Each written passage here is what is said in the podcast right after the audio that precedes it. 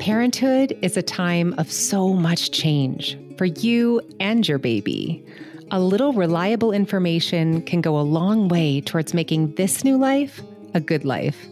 I'm Jessica Rolfe, and this is My New Life, a Lovevery podcast. While the science aligns on what's healthy for a baby's brain development, when it comes to how to care for our babies, there's a seemingly endless supply of competing perspectives. Parents are swimming in advice on sleep, feeding, and parenting philosophies. In this season of the podcast, we aim to provide a variety of curated perspectives so you can make informed choices for your family. We've all been there the big emotions that roll in from left field. Can be the wrong utensil, the wrong lovey, or just the wrong side of the bed. Toddlers are excellent at showing emotions, but not yet skilled at expressing them. They need our help naming and understanding their feelings. What I love most about our guest today is how clearly he communicates what the child is feeling in these dysregulated situations. Chazz Lewis, also known as Mr. Chazz, is the king of co regulation. He's an educational specialist who oversees nine preschools. I invite you to take a deep breath and tune in for some seriously grounding wisdom. We tend to use some big words when it comes to managing our little people. Like what what is this concept of co-regulation? Mm, yeah. Co-regulation. I'm going to just I'll try to put things as simply as possible so it's as accessible to everyone and co-regulation is really just the process of being present with another person and helping them regulate and get to a more balanced state. I think about regulation as balance, right? When you're regulated, you're balanced. You feel balanced, regulation, you, feel good about what you're what you're doing for your situation. And the thing about it is, we're not always supposed to be regulated. Dysregulation is a part of the game. It's a part of the process, right?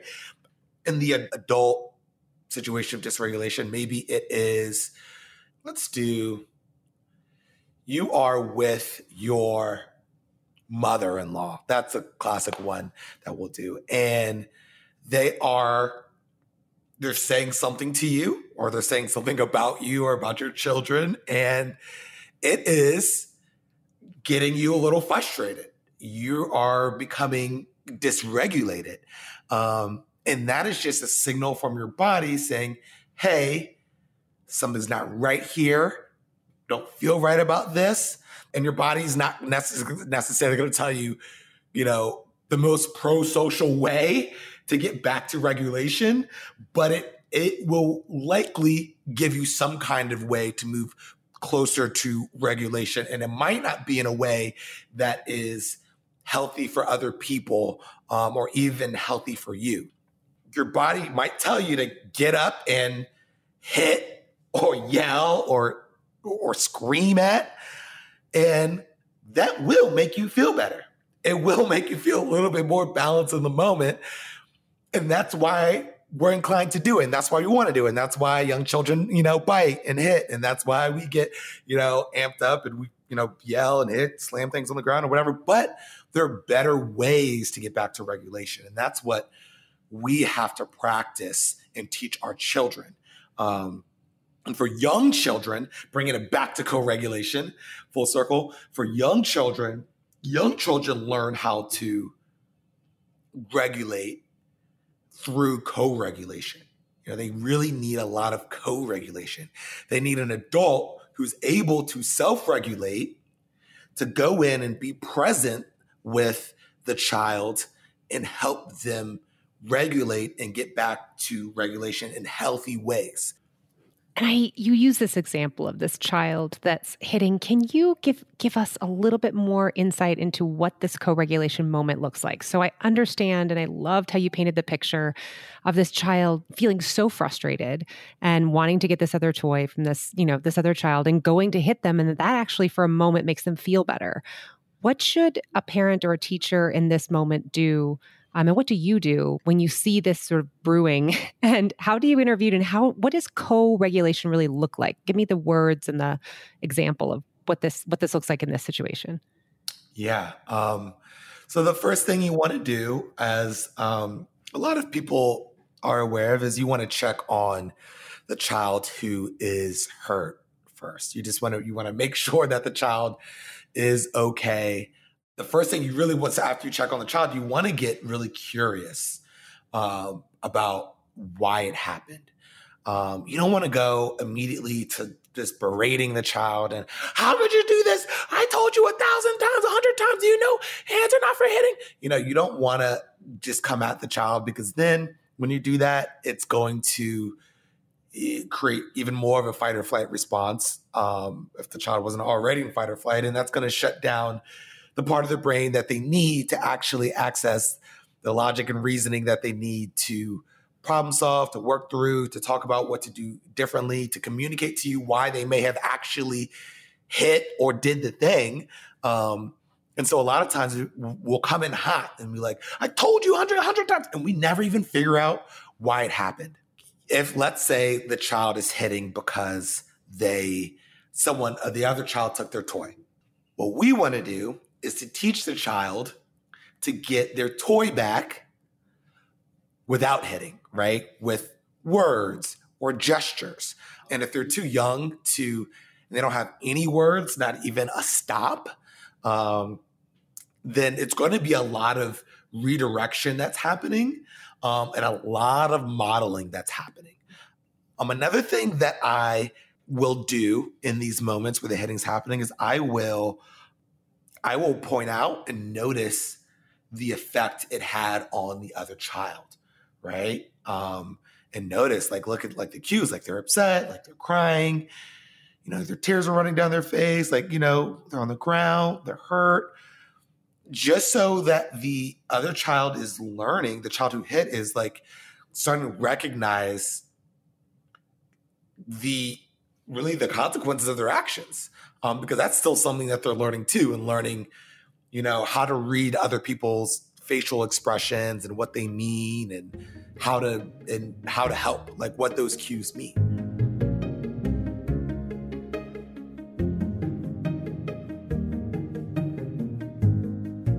Lots of brain growth happens in the first three years of life. But how much of who we become is predetermined by our genetics, and how much is based on our early experiences? According to neuroscientists, it boils down to about 50 50 50% genetics and 50% environment. But what exactly is this environment? What makes for an environment that is enriching for little brains? At Lovevery, we have brought together experts from all fields of early childhood development to answer this question. Neuroscientists, Montessori experts, occupational therapists, and speech therapists. For every stage from birth to age four, we have just the right activities, tools, and information so you can feel confident you are giving your child the very best start.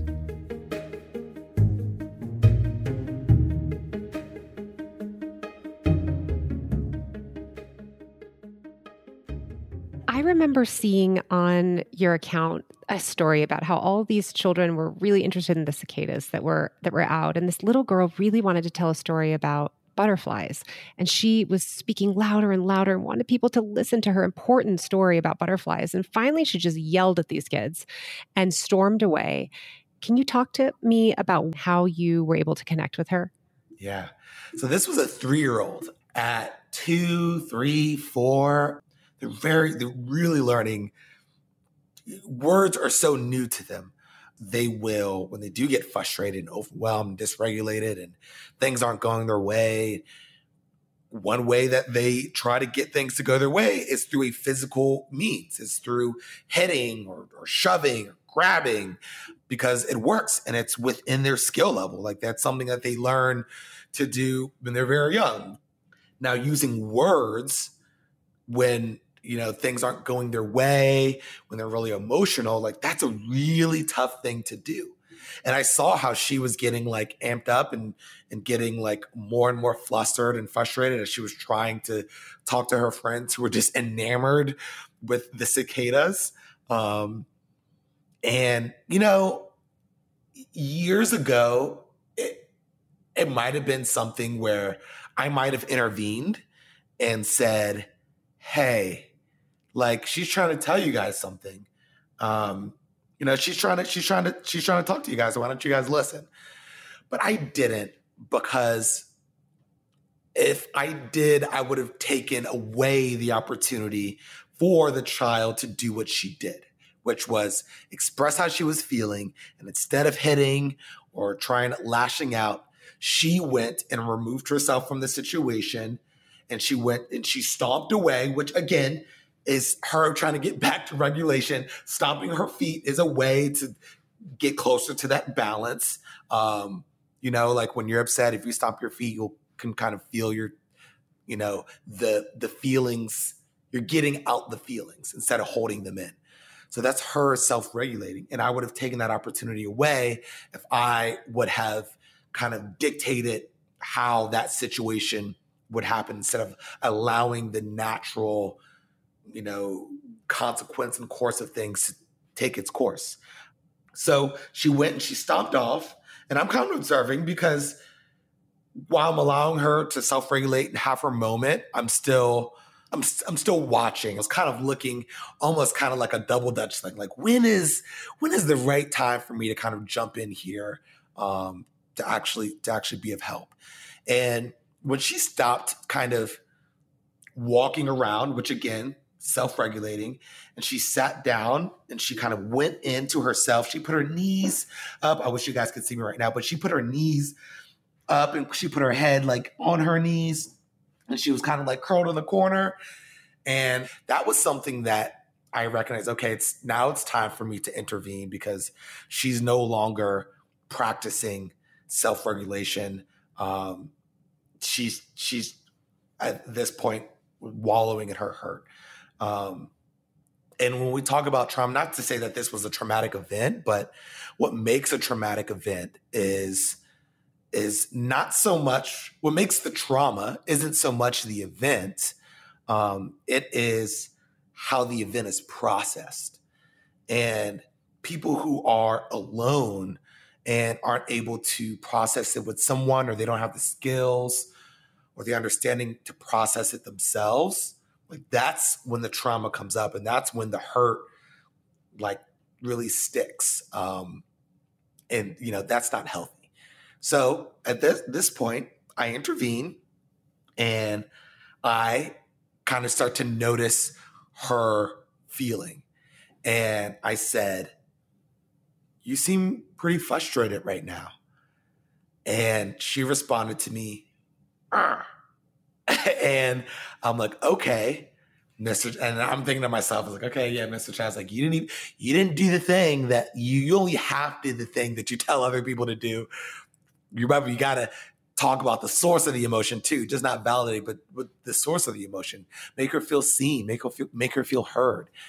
So, so I kind of restated what I was saying. Is like, you seem really mad I changed the word to mad because I recognized frustrated wasn't may not have been a word in her vocabulary, so it's not something that connected with her. I said, "You seem mad because no one was listening to you." And then at that moment, like her whole body language and facial expression shifted, and she lifted her head up and she looked at me, and then she started to talk about how they weren't listening to her. And she was getting it out. And I was listening. and I was, and you know, periodically I was kind of reflecting back what she was saying and reflecting back her emotions. And you can kind of start to see as I was talking, she started to stand up and she started to walk around. And then she started to get back a little bit more into kind of self-regulating, you know, with my co-regulation. And she had mentioned, she was like, and no one listened to me. She said it like she said it again. And I said, Well, I'll listen to you. And that was kind of like my kind of problem solving moment for her of just, hey, yeah, they weren't listening to you, but guess what? There are other people who may listen to you. Maybe that group of people, they, they were interested in something else at the time. I threw in a little bit of perspective taking, a little bit of like, yeah, they were really, yeah, you really wanted them to um, listened to your story about the baby butterfly, but you know they were really excited about the cicadas, and I don't think they've ever seen cicadas before. This is something that's really new to them, and I added a little bit of that in there because again, that perspective taking is so important, um, and just by us modeling it and noticing it and taking their perspective and taking other people's perspective it it's it's it's slowly but surely wiring their brain to do the same. Um, so not only was I able to, you know, do a little bit of, you know, a lot of co-regulation, but also was able to practice a little, you know, a little bit of empathy and perspective taking. All of these things are tools that we can practice as adults. And they're not necessarily something you don't necessarily have to use every tool and try to check off every back box and every interaction, but they're tools on your tool belt that you get better at using and knowing when to use each tools. Um, I shared even in that story, even someone who practices and preaches and talks about it, I don't always use the tools perfectly. Um, and that's okay. But I, I'm, you know, but I re- reflect and I try to improve, improve, improve, and you know, we if we make mistakes, that's okay. There's so much that's powerful in that story. And I think it's really helpful to hear it come to life in this example. And I think for me, what I also took away, which I don't know that was a big emphasis in what you were saying, but really the fact that she was yelling at these other kids and stomping away. In some cases, we might say, stop, you know, stop yelling. Don't, don't yell at these other kids. You know, and I have a situation with my child Thatcher who really struggles with with regulation. And he um, we've moved into him screaming and yelling is actually is really progress for him um, because he's not hitting and he's not taking out the aggression physically. And so it's all these stages. And i think it's so helpful to have you kind of illuminate that for us and help us see that the child needs that they are seeking this kind of this regulation moment inside of themselves. And it can come out in in ways that are you know not acceptable to us adults but that we need to be patient with them and, and help them along that that path of from the physical aggression to maybe the yelling to then maybe separating themselves you know she she did a lot of these things and it's it's a congratulations moment right it's it's success for her um, that she didn't hit these other children or bite them or you know do something else that was that was another way of regulating yeah. And you know, you said something I want to highlight like it's the stages, right? And it is again just like for us as as, as teachers, as parents, as caregivers, you know, and us not being perfect and always the way that we respond and the way that we do things, and we're trying to learn and get better, and we need that space to get better. Children need that same thing.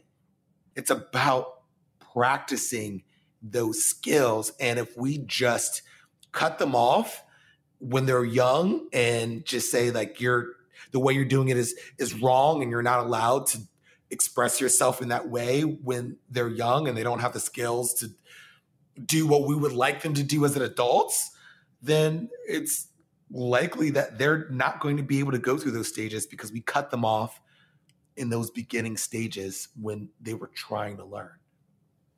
And so, another topic for parents is this question about an apology. You know, say, oh my gosh, you hit that child. You know, you need to say, I'm sorry. You need to apologize. Where do you come down on you know, asking for this apology or even forcing an apology? So, I will say, and I will tell people that we should very much try to avoid forcing apologies because it's not a real apology if it's forced, it's not a real apology. And when we do that, I think we do it with the best of intentions, right? We're trying to teach empathy and perspective taking. So I need to teach you that, you know, you say sorry and there's no if ands about it. But what that happens, what the effect of that is that we taint and pollute the idea of an apology, right? And children start to think, and also there are a lot of adults who think this way too. um, likely because this is this was the message they received as children that when you make a mistake or you hurt someone that if you apologize your mistake is erased and you just just apologize and the other person can be mad and just say just just say you're sorry right?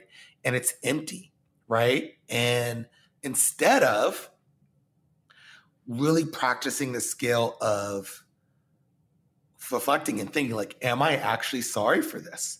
What was the effect on you know what was the effect of my actions on the other person? Um and when we're like when we come in we're like say you're sorry say you're sorry say you're sorry especially when we're like really forcing it like the focus is no longer on how can i you know how can i genuinely and authentically kind of repair this relationship? How you know how do i feel about what happened? The focus is on you know you're wrong so you need to do this thing that i'm telling you to do to make it better and that's all you need to do and a lot of times it ends there as opposed to talking like helping them process what happened how the other person felt and you can encourage an apology. That's the other thing i want to make clear too like i'm fully on board and fully support encouraging apologies right? And just and and you know like reminders of just hey like is there something that you want to say? Like you really hurt susan when you pushed her to get in front of the line. Um is there and look she's you know she's on the floor and she's crying she's hurt.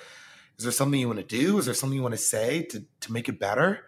Um and then it gives them an opportunity. Now they have an opportunity to think huh they are on the ground. They, she is hurt. Huh what can i do? Maybe they don't know and you can give them some suggestions if they're you know especially if they're really young you haven't gone through the process very often you can give them some suggestions like you can you can help her up you could apologize and say you're sorry. You could, you know, write a picture for her. You could give her a hug.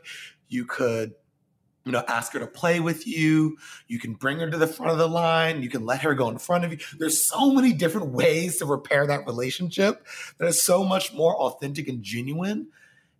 And when we do that, we're we are helping them think about how to repair relationships in that way. Um, and anyone who has been in a relationship where they've been hurt, I think can attest to the importance of knowing how to repair a relationship. I don't want to intentionally shame my little my little children, but I do think I do it anyway sometimes. And I think that what would help me to be more self-aware is have you explain for all of us what does shame specifically look like? Let's imagine I have a 2 or 3-year-old. What kinds of examples can you give us parents that help us understand so we can see ourselves a little bit in a different light? Yeah. So I think you know, first thing I want to say when talking about shame is kind of like identifying what shame is. Um, and kind of talk about the difference between shame and guilt. Because um, we also sometimes we will shame ourselves. Um, and I don't want you to shame yourself for shaming, um, but it's okay to be guilty for actions that you've taken in the past, and that can be healthy, right? Guilt is focusing on the action. Like, oh man, I didn't f- forgot to pack the lunch. I, you know, I, you know, I can, I can do better tomorrow, right? Like, I've guilt is focused on the action of something that we may have did or did not do, and that's recoverable because it's like, hey, I can take different actions next time. I can improve my actions. I can change my actions. Shame is focused on who you are as a person, right? And which is not so changeable, like our actions are. So a lot of times we shame ourselves, we just get into this cycle of just like, I'm a bad mom. And then, you know, we start to kind of take on the what's the point of even trying? Because I'm just, I am this way, right? Um, as opposed to the guilt. Like, you know, I yelled yesterday, I shamed yesterday I got a little, you know, I got overwhelmed. I got overwhelmed, and I yelled, and that was a, that was a little out of character for me, and that's not who I am. I reacted that way because of the you know the emotions I was feeling, and I can do better next time. You know, I can practice self regulation. I can say some mantras in my head, and I can have a better, different response. I can follow accounts. I can listen to this podcast, and I can learn better ways. I am a person who is having a hard time right now. I'm a good person who's having a hard time. Now with kids, it's you know the same thing. One kind of mantra that I love, um, that I will even kind of use for myself, um, is you know your children aren't giving you a hard time; they're having a hard time. Is one of my favorite. It's a very popular kind of mantra. Um, it's one of my favorite ones to say to myself and to share with other people. When we say children act out, right? Children, they're acting out. Let's finish that sentence, right? They're acting out of character. With that, if, you know, using the, the whole sentence, the implication is there, there that their character, they're inherently good, right? They're a good person. But in this moment, they're acting out of character. Now, let's explore why they're acting out of character and let's work on that right? Let's just like I said with the uh, adults, the parents, and the you know, let's work on self-regulation and do mantras and responding differently. With the child, let's you know work on expressing how they're feeling and self-regulation techniques for them, and maybe setting up the environment so that they can be successful in it. You know, instead of just shaming, saying they're a bad kid because they're acting out of character right now. Let's figure out what's causing them to act out of character and help them stay in character. I love that. It's really, really helpful. Mr. Chazz, it has been such a pleasure having you with us today. Thank you so much. Well, I have enjoyed this conversation. This has been uh, really fun for me. I, I love sharing my ideas and talking about these ideas and helping and reaching people. And if anyone anyone listening to this, I know you're going to follow me. I've got some great things planned for the future, and I'm excited to be here for you on your journey. You can find more guidance from Mr. Chazz on Patreon at Mr. Chazz. You can also find him on TikTok at Mr. Chazz, Mr. Chazz. That's C H A Z Z. You've been listening to My New Life if you think this episode might be helpful to a fellow parent, please share. And if you'd like to learn more about the topics discussed in today's show, head over to lovevery.com. That's L O V E V E R Y.com. I'm Jessica Rolfe. Thanks for listening.